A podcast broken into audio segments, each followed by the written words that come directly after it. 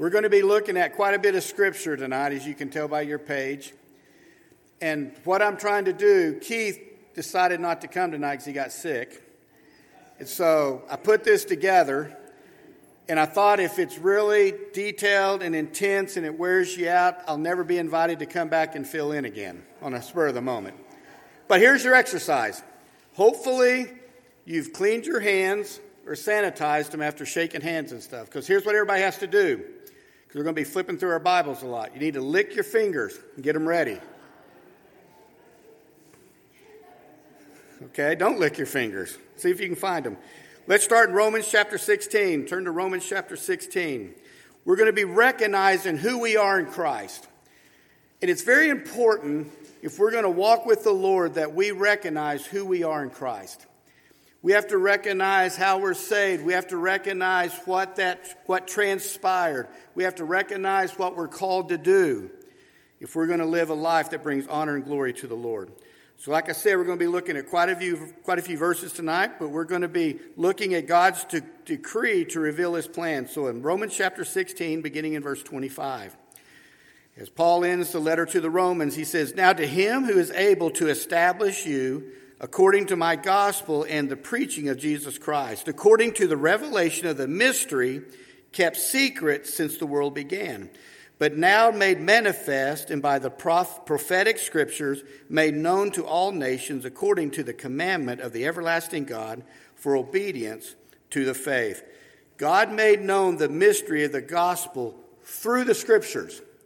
And here's the thing we have to recognize, that this mystery that was made a mystery all throughout the world from the beginning of the world, God's word revealed to us salvation.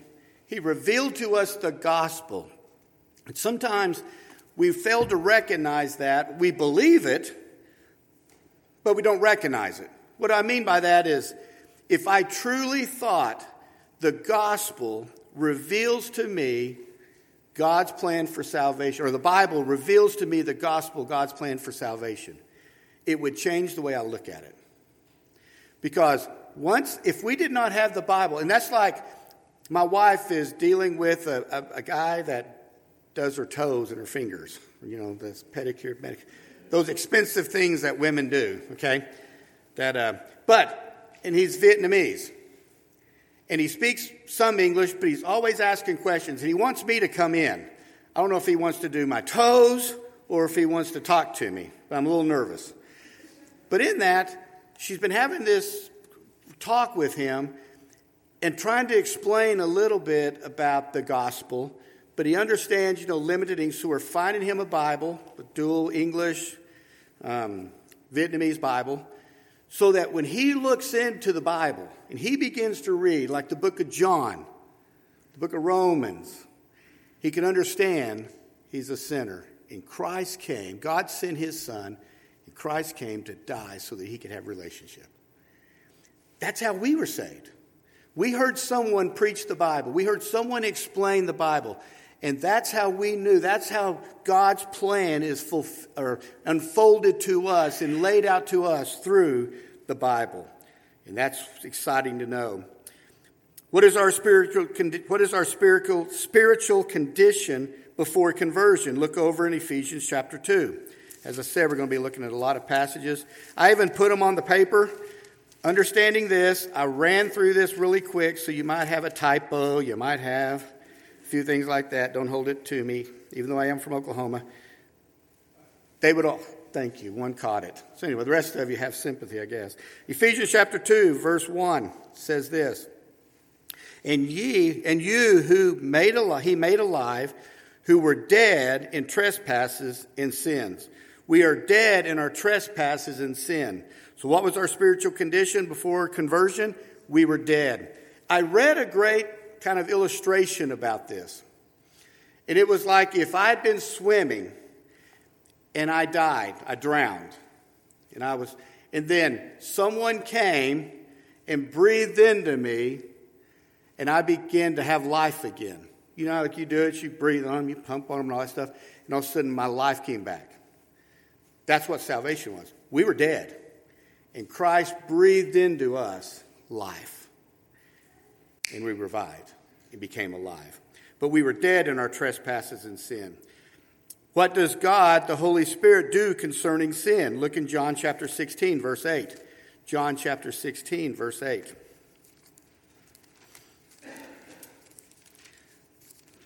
John 16, verse 8. And when he has come, the Holy Spirit, he will convict the world of sin and of righteousness and of judgment. The Holy Spirit, what does the Holy Spirit do concerning sin? It convicts the world of sin and righteousness and judgment. The Holy Spirit comes, and because of the Holy Spirit, we recognize sin. We recognize judgment. We recognize righteousness. What is needed before someone can know the truth? What is needed? 2 Timothy chapter 2. 2 Timothy chapter 2. A lot of these things you are familiar with, you believe, but tonight I just kind of want to bring them all together into one package. 2 Timothy chapter 2, verse 25.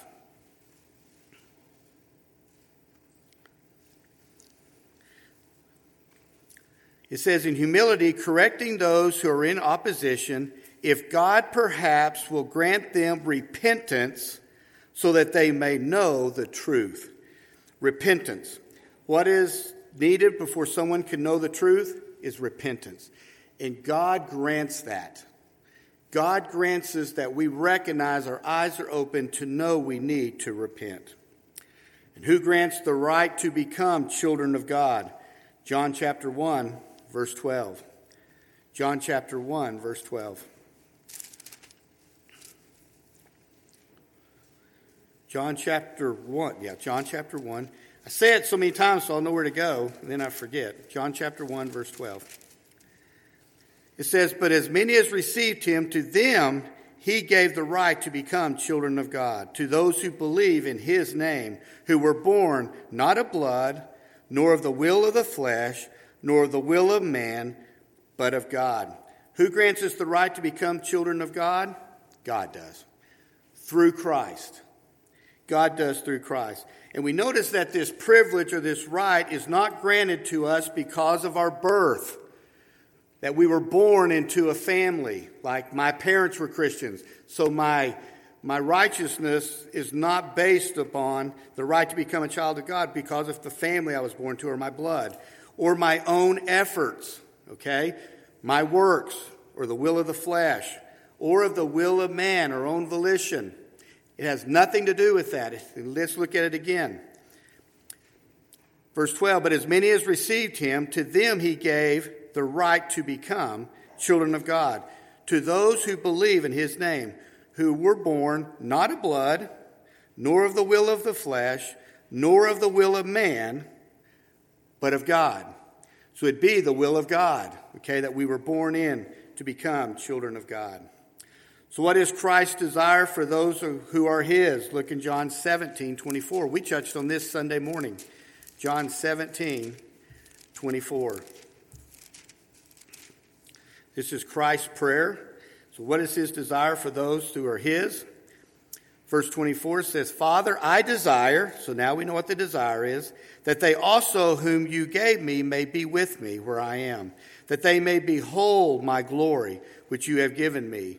For you loved me before the foundation of the world. Here's another great proof for the Trinity. That he was loved before the foundation of the world, the Son. Okay? But also, his desire is that we will be with him and recognize his glory. And that'll be in heaven one day. So we think about our conversion. Flip back into the Old Testament.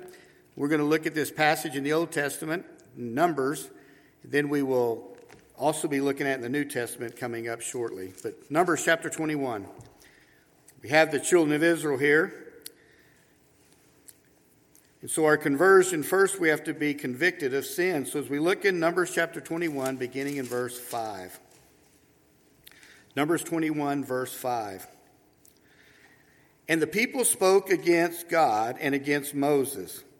Who have you brought us? Why have you brought us up out of Egypt to die in the wilderness? For there is no food and no water, and our soul loathes this worthless bread. Okay, let's just stop there for a minute. That just blows my mind. Here, every day, they wake up with this manna. They don't even have to go work for it, or it's just there. And they're griping this loathsome, this nasty bread. I am sick of this nasty bread. That's amazing. They want to go back to Egypt, where they probably didn't even get bread. But here they are. They're beginning to sin against God. So the Lord sent fiery serpents among his people, and they bit the people, and many of the people of Israel died. Therefore the people came to Moses and said, "We have sinned, for we have spoken against the Lord and against you. Pray to the Lord that he takes away the serpents from us." So Moses prayed for the people. Then the Lord said to Moses, "Make us fiery serpent and set it on a pole, and it shall be that everyone who is bitten, when he looks at it, shall live." And here's one of the things that we recognize in this passage, that they had to recognize that they were sinners, that they had sinned. And part of our conversion is the repentance that we turn, that we recognize we're going to turn and go a different way. We're going to repent of our sin. We're going to turn from our sin. But we first have to recognize we're sinners. And in America today, that is the biggest struggle I have when I deal with people. They don't think they're sinners. And here's the thing. We're taught this even at teaching our children and taught it at a young age. We're born good. We're not. We're born sinners. And we have to recognize that we are sinners. And I mean, little baby back there, cute as can be. Oh, well, I probably shouldn't say this, but I will. I don't know. So last night we got to keep the youth pastor, Blaise, and Kaylee's little boy. And he thinks I hung the moon. I'm just saying. He thinks Papa Bear has got it, okay? Well, number one, she does all the TV programming. So ever since he's been conceived, he has heard my voice 5 times every Monday when she's doing the sermon for television. And then when she listens to it again, when she types in stuff. So I can speak, and he knows my voice. I'm going to use that as a great illustration. The youth said he'll forget it soon enough. Because he'll smile, and they go, he won't do that much longer. Hurts my feelings. But anyway, so when I was holding him last night and feeding him, and he would just look at, I don't know where I got off of that, but it was fun. Oh, he's precious, but he's a sinner. I mean, one time when I was holding him, he just started crying. He's a sinner. He wasn't thinking of me and me having to walk him outside, bounce him, and all this stuff. He was just crying for no reason. He was full. Well, maybe he needed a burp. But anyways, but in that, he's a sinner. He may be 4 months old. He's a sinner. We're all sinners. We have to recognize we're sinners. So the conviction of sin. What has God given people to reveal their sinfulness? Romans chapter 3. You're familiar with Romans, but Romans chapter 3.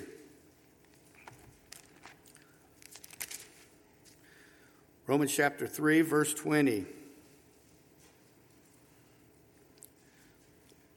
Romans chapter 3. Whoops, I was in 1 Corinthians. I was going to say, that is not right. Romans chapter 3. Let me get there real quick. Romans 3:20.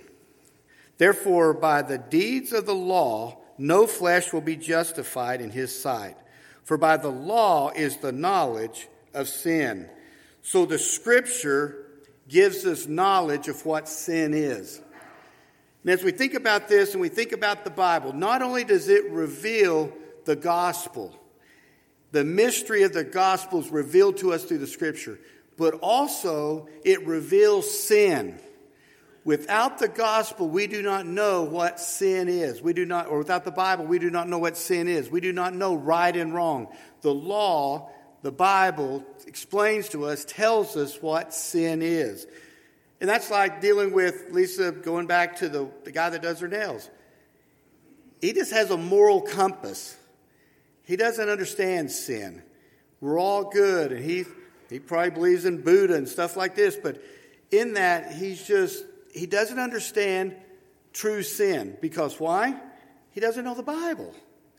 The way you know sin is the Bible. And so we go on. Number 2, when the people realized the mistakes they made in crucifying Christ, how did they respond? Acts chapter 2. It's 36, not 26. That's one of my mistakes. Acts chapter 2.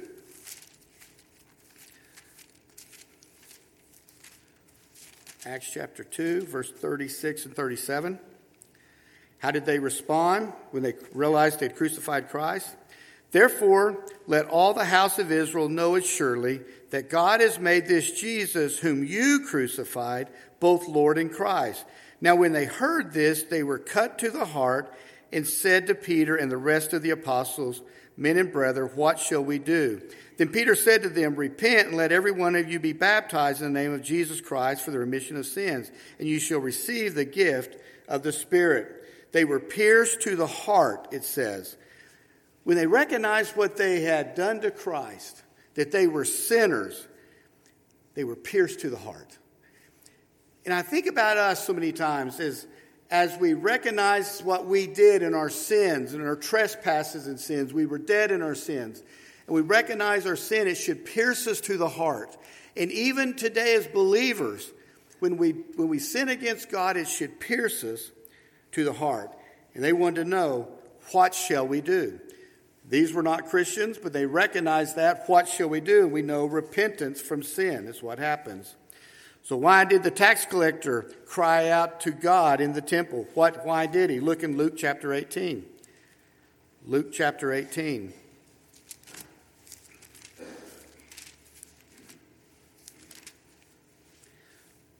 Luke chapter 18, verse 13. And the tax collector, standing afar off, would not so much as raise his eyes to heaven, but beat his breast, saying, God, be merciful to me, a sinner. So here it is. Why did the tax collector cry out to the Lord, to God? Because he knew he was a sinner. And we are sinners. Again, that is one of the things I struggle with the most in talking with people. They do not recognize that they are sinners. Look over in 2 Corinthians chapter 7. 2 Corinthians chapter 7.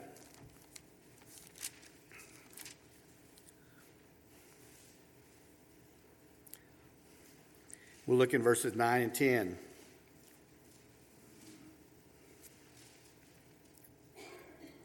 Now I rejoice that you were made sorry, but that your sorrow led to repentance. For you were made sorry in a godly manner, that you might suffer loss from us in nothing. For godly sorrow produces repentance, leading to salvation, not to be regretted, but the sorrow of the world produces death. And it's talking about when we sin or we do something wrong, there can be a grief or a sorrow, but there can be a godly sorrow that is recognizing we're sinners and that we need to be saved. And so what godly sorrow over sin produces in verse 10? Repentance. So in verse 10, this godly sorrow produced repentance. And what did it lead to? Salvation. Repentance means turning away from sin and turning to God. And so this sorrow that they had for their sin, just like the tax collector pierced his heart, or the leaders, it pierced their heart that heard. The tax collectors beat his chest. They recognized they were sinners and they needed to repent. So how do you repent? You turn to God or turn to Christ. When the people had been bitten by the deadly serpent and they had to turn to the serpent on the pole, they were exercising faith in what God had said. God had said, he told Moses to tell them, you turn to the serpent on the pole, the bronze serpent, and you'll be saved. They had to believe God's word. So look in Romans 10:13. Romans 10:13. You're very familiar with these passages. What promise is given to those who call upon the name of the Lord? Romans 10:13 says, for whoever calls on the name of the Lord shall be saved. God's word, it's truth. Just like the Israelites had to believe to be saved, not die, to live. They had to believe God's word to look at the serpent on the pole. We have to believe if we confess, we can be saved. Look over, I lost my spot. Okay, then it says, just as the people had to repent and turn to the pole, we have to turn to Christ. Look in John chapter 3. Here's the parallel scripture to what we read in Numbers. John chapter 3. John chapter 3, and we'll begin in verse 14.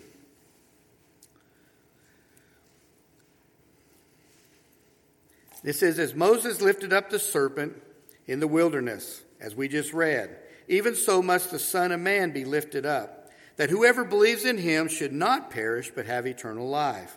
For God so loved the world that he gave his only begotten Son, that whoever believes in him should not perish but have everlasting life.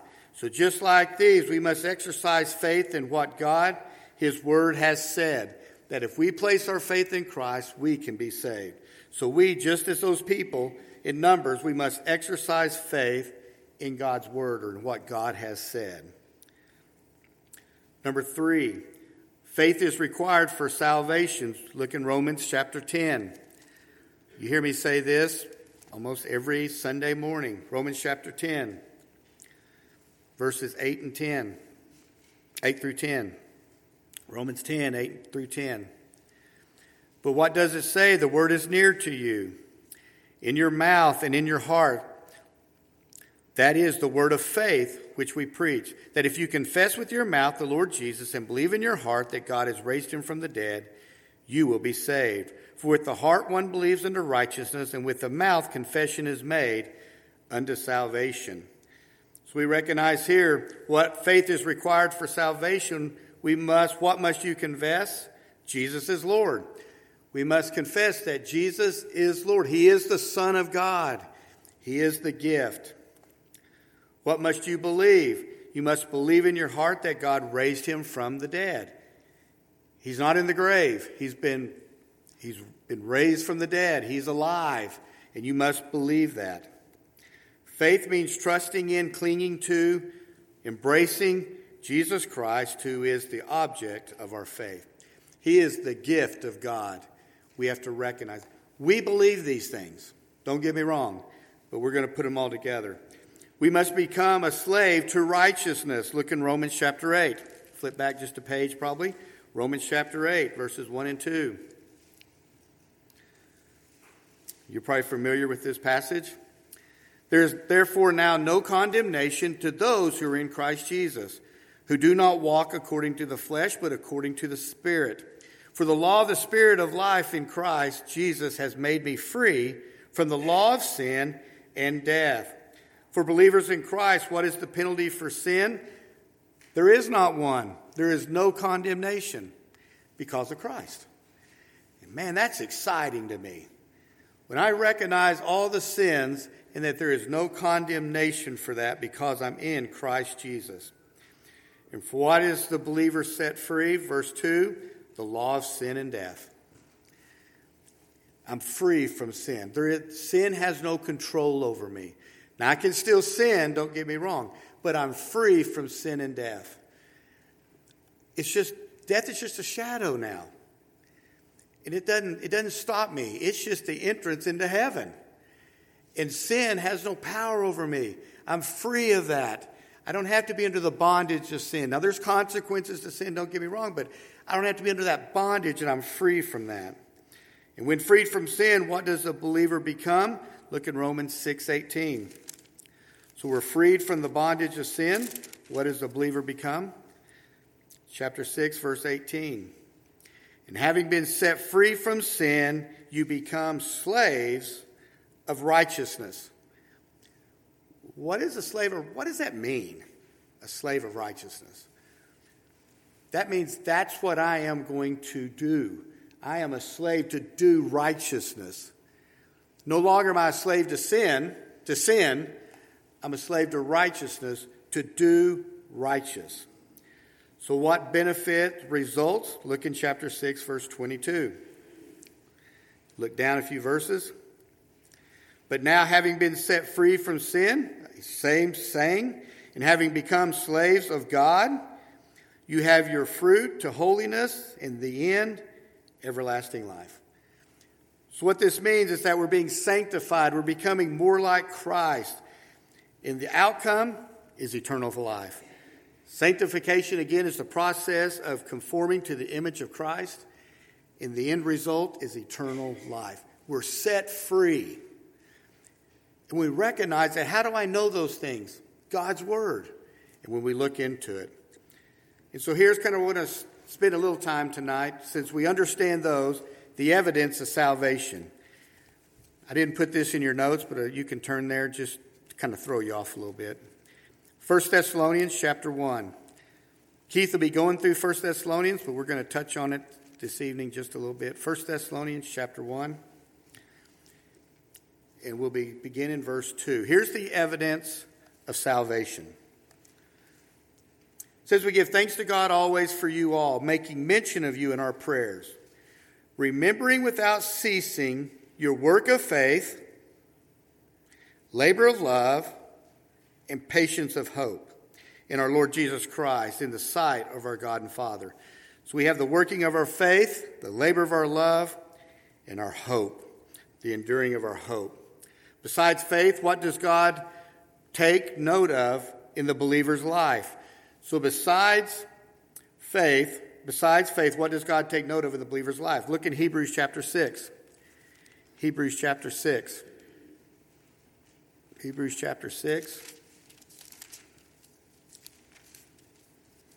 Verse 10. Hebrews 6:10.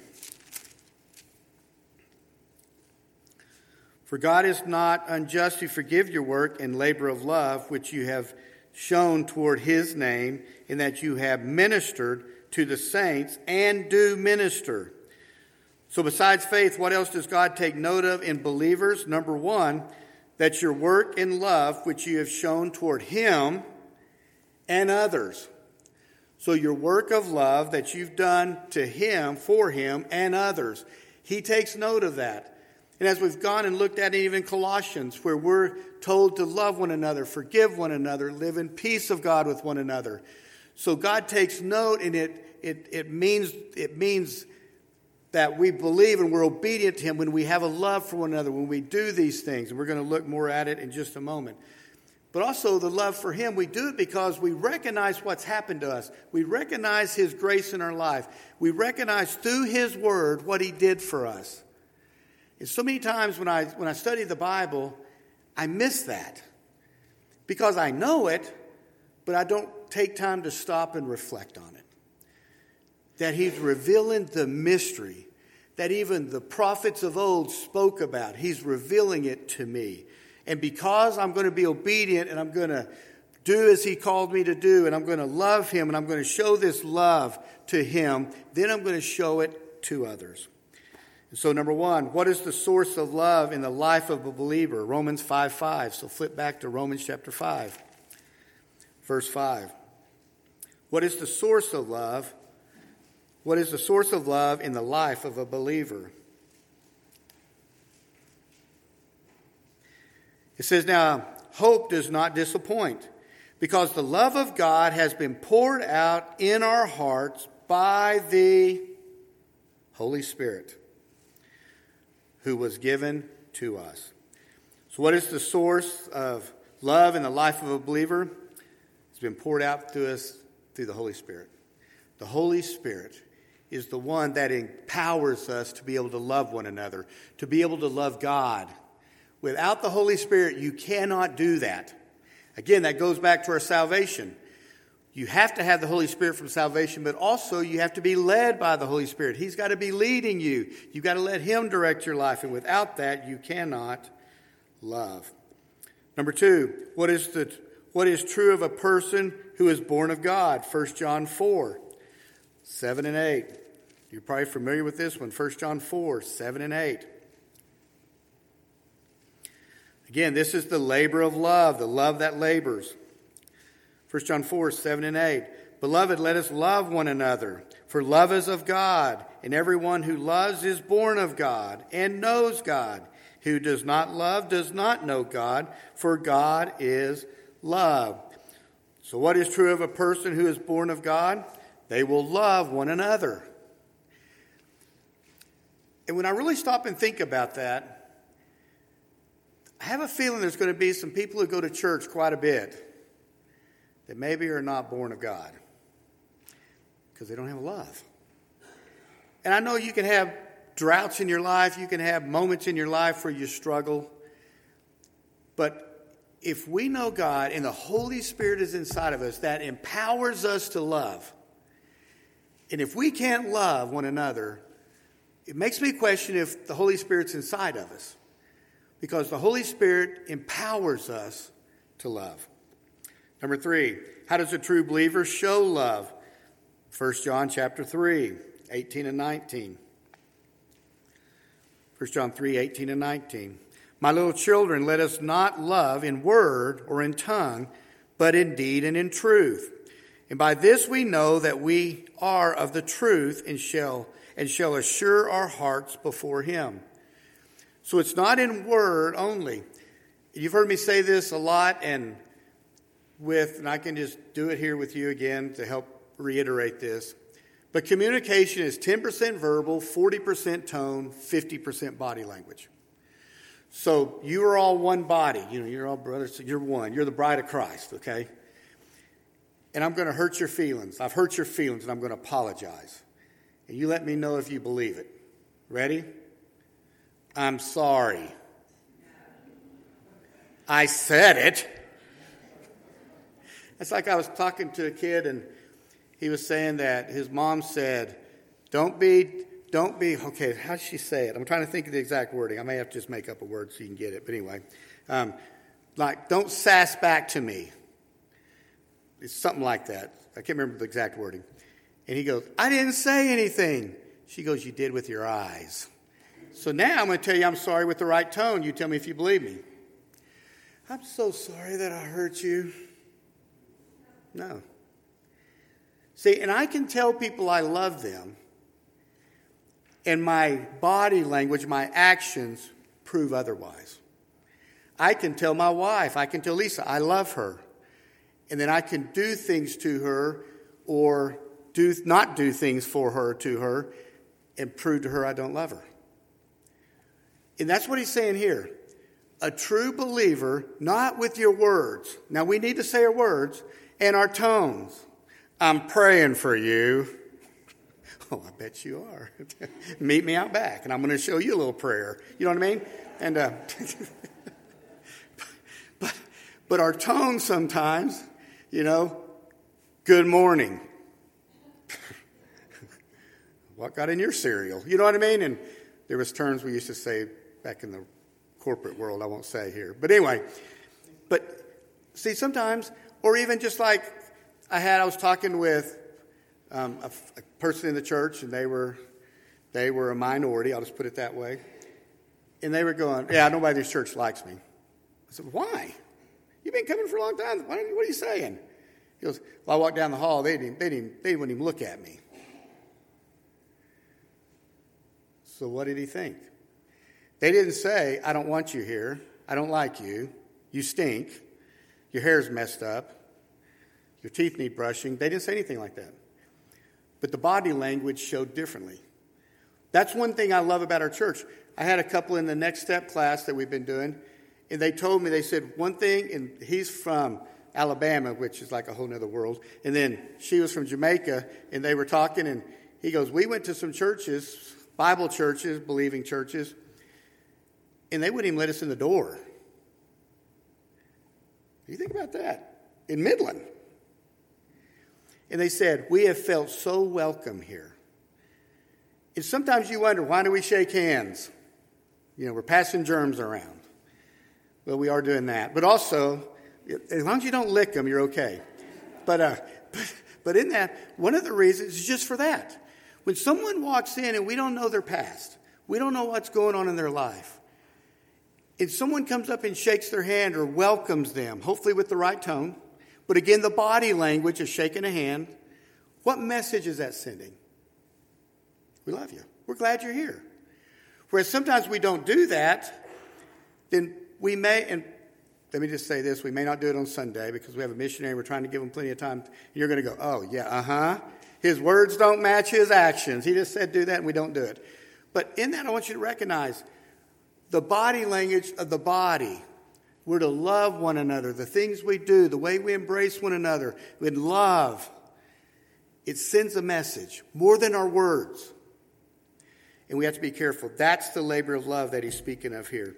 Next, hope that endures. a hope that endures. Oh, we missed the faith, didn't we? Go back up to faith. Why didn't someone say something? Faith that works. Let's go back up. Faith that works. What reveals genuine faith? Look in James chapter 2, verse 18, since we're pretty close. James chapter 2, verse 18. This is way too much writing and notes for me. Y'all know that, okay?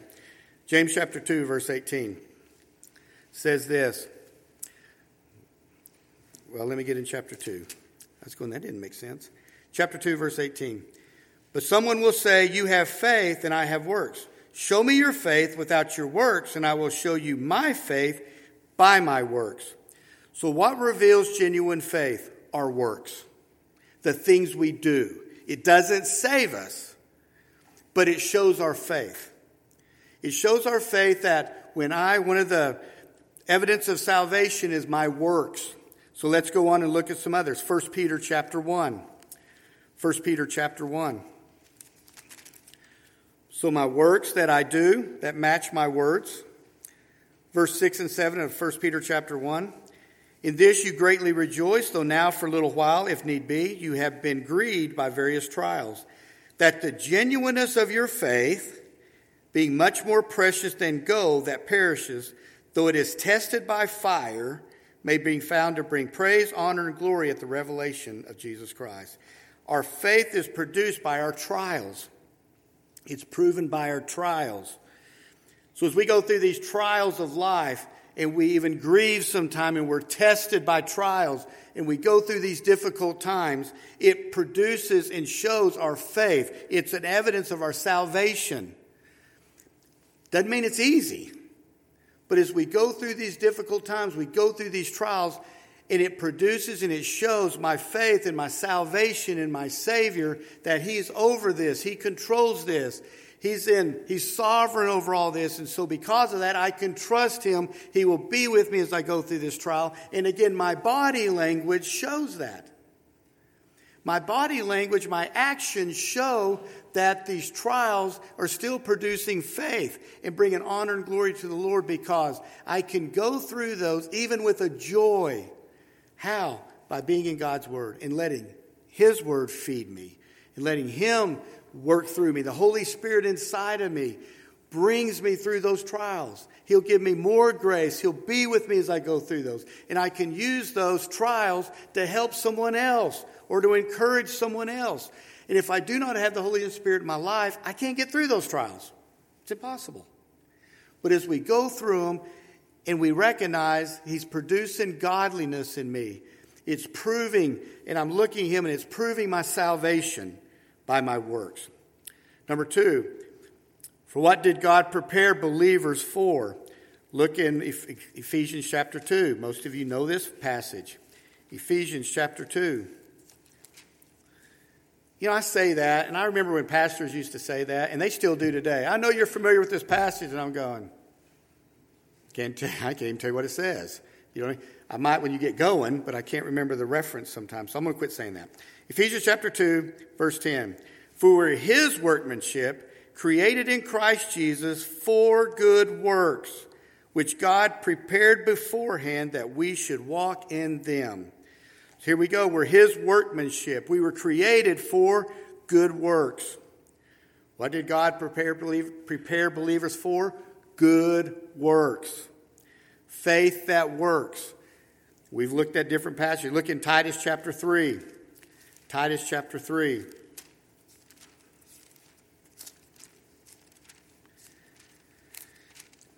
Titus chapter 3, verse 8. This is a faithful saying, and these things I want you to affirm constantly, that those who have believed in God should be careful to maintain good works, that these things are good and profitable to all men. So it says, what are those believers in God should do? What? Well, good works. Why? Because it's profitable for men. And it's not talking about believers. It's talking about mankind. When we do good works. And that's like Dave Ramsey used to say when I used to teach his class all the time. He said, if believers would do what believers are called to do. They would give, they would do, because only about 3% of believers tithe or whatever he was saying at the time. We wouldn't need all these things that the government throws at us. The schools would be different if all the Christians were running the schools in a sense, because we'd be funding everything. And it would change the world. But we don't do those things. And it would be profitable for men. When we are doing the things we're supposed to do, it profits, just like with Joseph. Him honoring God by his faith profited a whole nation of Egypt. You at your workplace, you doing what's right and you doing good works profits your company. On and on and on. Our city, all those things. So it's profitable for everybody. So we have the faith that works, love that labors. Now we're going to jump back since we're jumping around. Hope that endures. What gives us our motivation to endure? 1 Timothy chapter 4. Just flip back a few pages. 1 Timothy chapter 4. 1 Timothy chapter 4, verse 10. Chapter 4, verse 10. For to this end we both labor and suffer reproach, because we trust in the living God, who is the Savior of all men, especially of those who believe. What gives us our motivation to endure is we have fixed our hope on the living God. That's our only hope, is that the Lord has conquered death. He saved us, and we fix our eyes on him, as it says in verse 10, for this end we both labor and suffer reproach, because we trust in the living God. It's the only way we can keep going. And that's where our hope begins. Describe the hope that Christians have. Look in Galatians chapter 5. We're going to look at some different hopes that we have. Galatians 5, verse 5. Galatians 5:5 says, for we through the Spirit, here again the Holy Spirit inside of us, eagerly wait for the hope of righteousness by faith. The act of doing right, the righteousness. Some even believe this is talking about heaven. But also I think it applies to here, the hope of righteousness. We can do what's right because of the Holy Spirit inside of us. Without the Holy Spirit leading me and guiding me and helping me, I can't do right. I can't live a righteous life. I can't be above reproach. I can't do those things. But with the Holy Spirit leading me, I have the hope of righteousness. I have the hope that I can do good. I have the hope I can overcome sin. Because of the Spirit inside of me, it gives me a hope. 1 Thessalonians chapter 5. Flip back over to there. 1 Thessalonians chapter 5. Told you should have licked those fingers. 1 Thessalonians chapter 5 and verse 8. Chapter 5, verse 8. Says, but let us who are of the day be sober, putting on the breastplate of faith and love, and as a helmet, the hope of salvation. I have the hope of salvation. The hope that endures. I have the hope that I'm saved. Not because of my works. As I spoke about the peace of God, it comes because I'm sealed by the Holy Spirit. And I have this helmet of salvation. I have this hope of salvation. And if I don't have a hope of salvation, I'm not going to have much of a faith. Because I don't know if I'm saved. I don't understand if these works are enough. But this hope as a believer of salvation. And then Titus chapter 3. Titus chapter 3. Verse 7. Titus 3, the last hope that we have. It says that having been justified by his grace, we should become heirs according to the hope of eternal life. I have this hope of eternal life. As I think about this life and my hope, not only of doing what's right, the hope of my salvation, that when I don't do what's right, I'm still saved, but then the hope of eternal life. And as I think about this earth that I walk on and this life that is so short, but eternal life is eternity. And I have that hope. And I have that hope that I'll have no more pain, no more sorrow, no more sin. But I'll have a joy and a peace And I have the hope of that. And there's days that's all I have besides my salvation hope. But I forget about that when I sin sometimes. And then you start to go, but I have this hope of eternal life. And so what three things did Paul notice about the Colossians? And this is why I picked this morning, because we've been going through Colossians. So I want you to go back to Colossians chapter 1. Or this evening, I'm sorry. I don't even know what day it is. Colossians chapter 1, verses 4 and 5. What three things did Paul mention about the Colossians? Let's start in verse 3, but 4 and 5 are what we're going to look at. We give thanks to the God and Father of our Lord Jesus Christ, praying always for you, since we heard of your faith that works, in Christ, and of your love for all the saints. We talked about love. And because of the hope which is laid up for you in heaven, of which you heard before in the word of truth of the gospel. All of that right there is what we just talked about. The hope of the gospel. They heard the gospel. Because of that, they had a faith. Their faith in Christ, number one. Their love of all the saints, number two. And their trust in the hope laid up for them in heaven, number three. Their faith in Christ, number one. Their love for all the saints, number two. Their trust in the hope laid up for them in heaven. So how do we apply this to our lives? We realize that God has chosen you for salvation. And how should we respond? Look in Ephesians chapter 1. Ephesians chapter 1 and verse 4.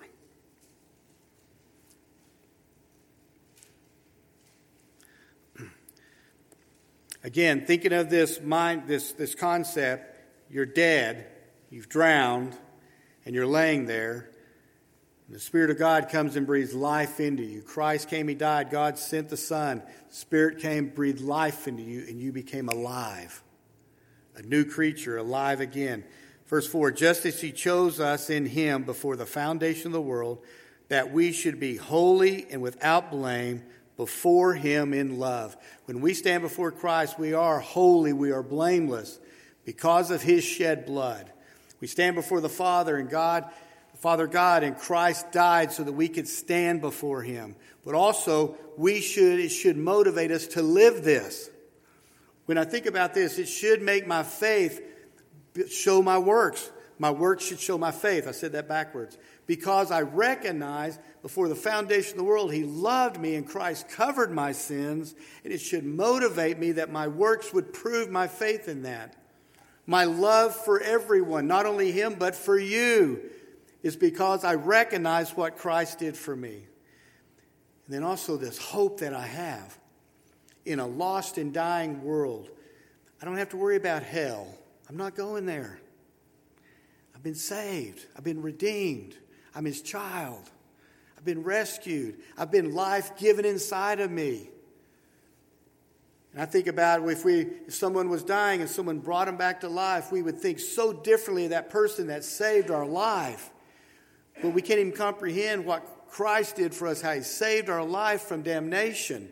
And we recognize that it motivates us so we to live a holy and blameless life. Number two, how are we exhorted to live? Look in Romans chapter 6. Flip back a few past books. Romans chapter 6. How are we exhorted to live? Romans chapter 6, verse 12 and 13. Therefore do not let sin reign in your mortal body, that you should obey it in its lust. And do not present your members as instruments of unrighteousness to sin, but present yourselves to God as being alive from the dead, and your members as instruments of righteousness to God. Let's go back to that scenario. You're laying there and you're dead, you drowned, and all of a sudden you're brought back to life. We see it in the movies all the time. My wife and I are watching some Hallmark flicks, okay? Those old series that, you know, all these murder mystery things and all that stuff. And when people come back to life or they're saved, they just don't fall back like they're dead. They jump up and they hug and kiss everybody, and I'm thinking, let it end. You know what I mean? But anyway, but they do. And you think about if someone was laying on the side of the pool, dead, you bring them back up to life, and you're standing there and they look up and they recognize what happened. How do you think they're going to respond? Go, He should have let me die. No. They're going to jump up. They're going to hug you, thank you, all of these things. That's the way we're exhorted to live. To look at it again. Verse 12:6. Therefore do not let sin reign in your mortal body, that you should obey it in its lust. And do not present your members as instruments of unrighteousness to sin, but present yourselves to God as being alive from the dead. In the concept, jumping up, thanking Him, going, I'll do anything for you. You saved me. You didn't have to. You saved me. You loved me. You brought me back to life. I will serve you all of my days. I will love you all my days. I will be holy. I'll be blameless. I'll live for righteousness' sake. Not that we're perfect, but I'm so going to desire to serve Him and know Him. And so we don't let Him reign in our body. And then your homework. Don't act so excited. I want you to read Psalm 116. It's 17 verses long. And I want you to think about this and applications you can make. And it's on your paper. What does it mean to be a servant? As you read this in David's writing, what does it mean to be a servant? What bonds of yours have been loosed? Speaks of it in this passage. And then what does it mean to offer the sacrifice of thanksgiving? I would like them emailed to me by Sunday. I'm kidding. But no, I want you to do that. I just want you to, because now that we've gone through this,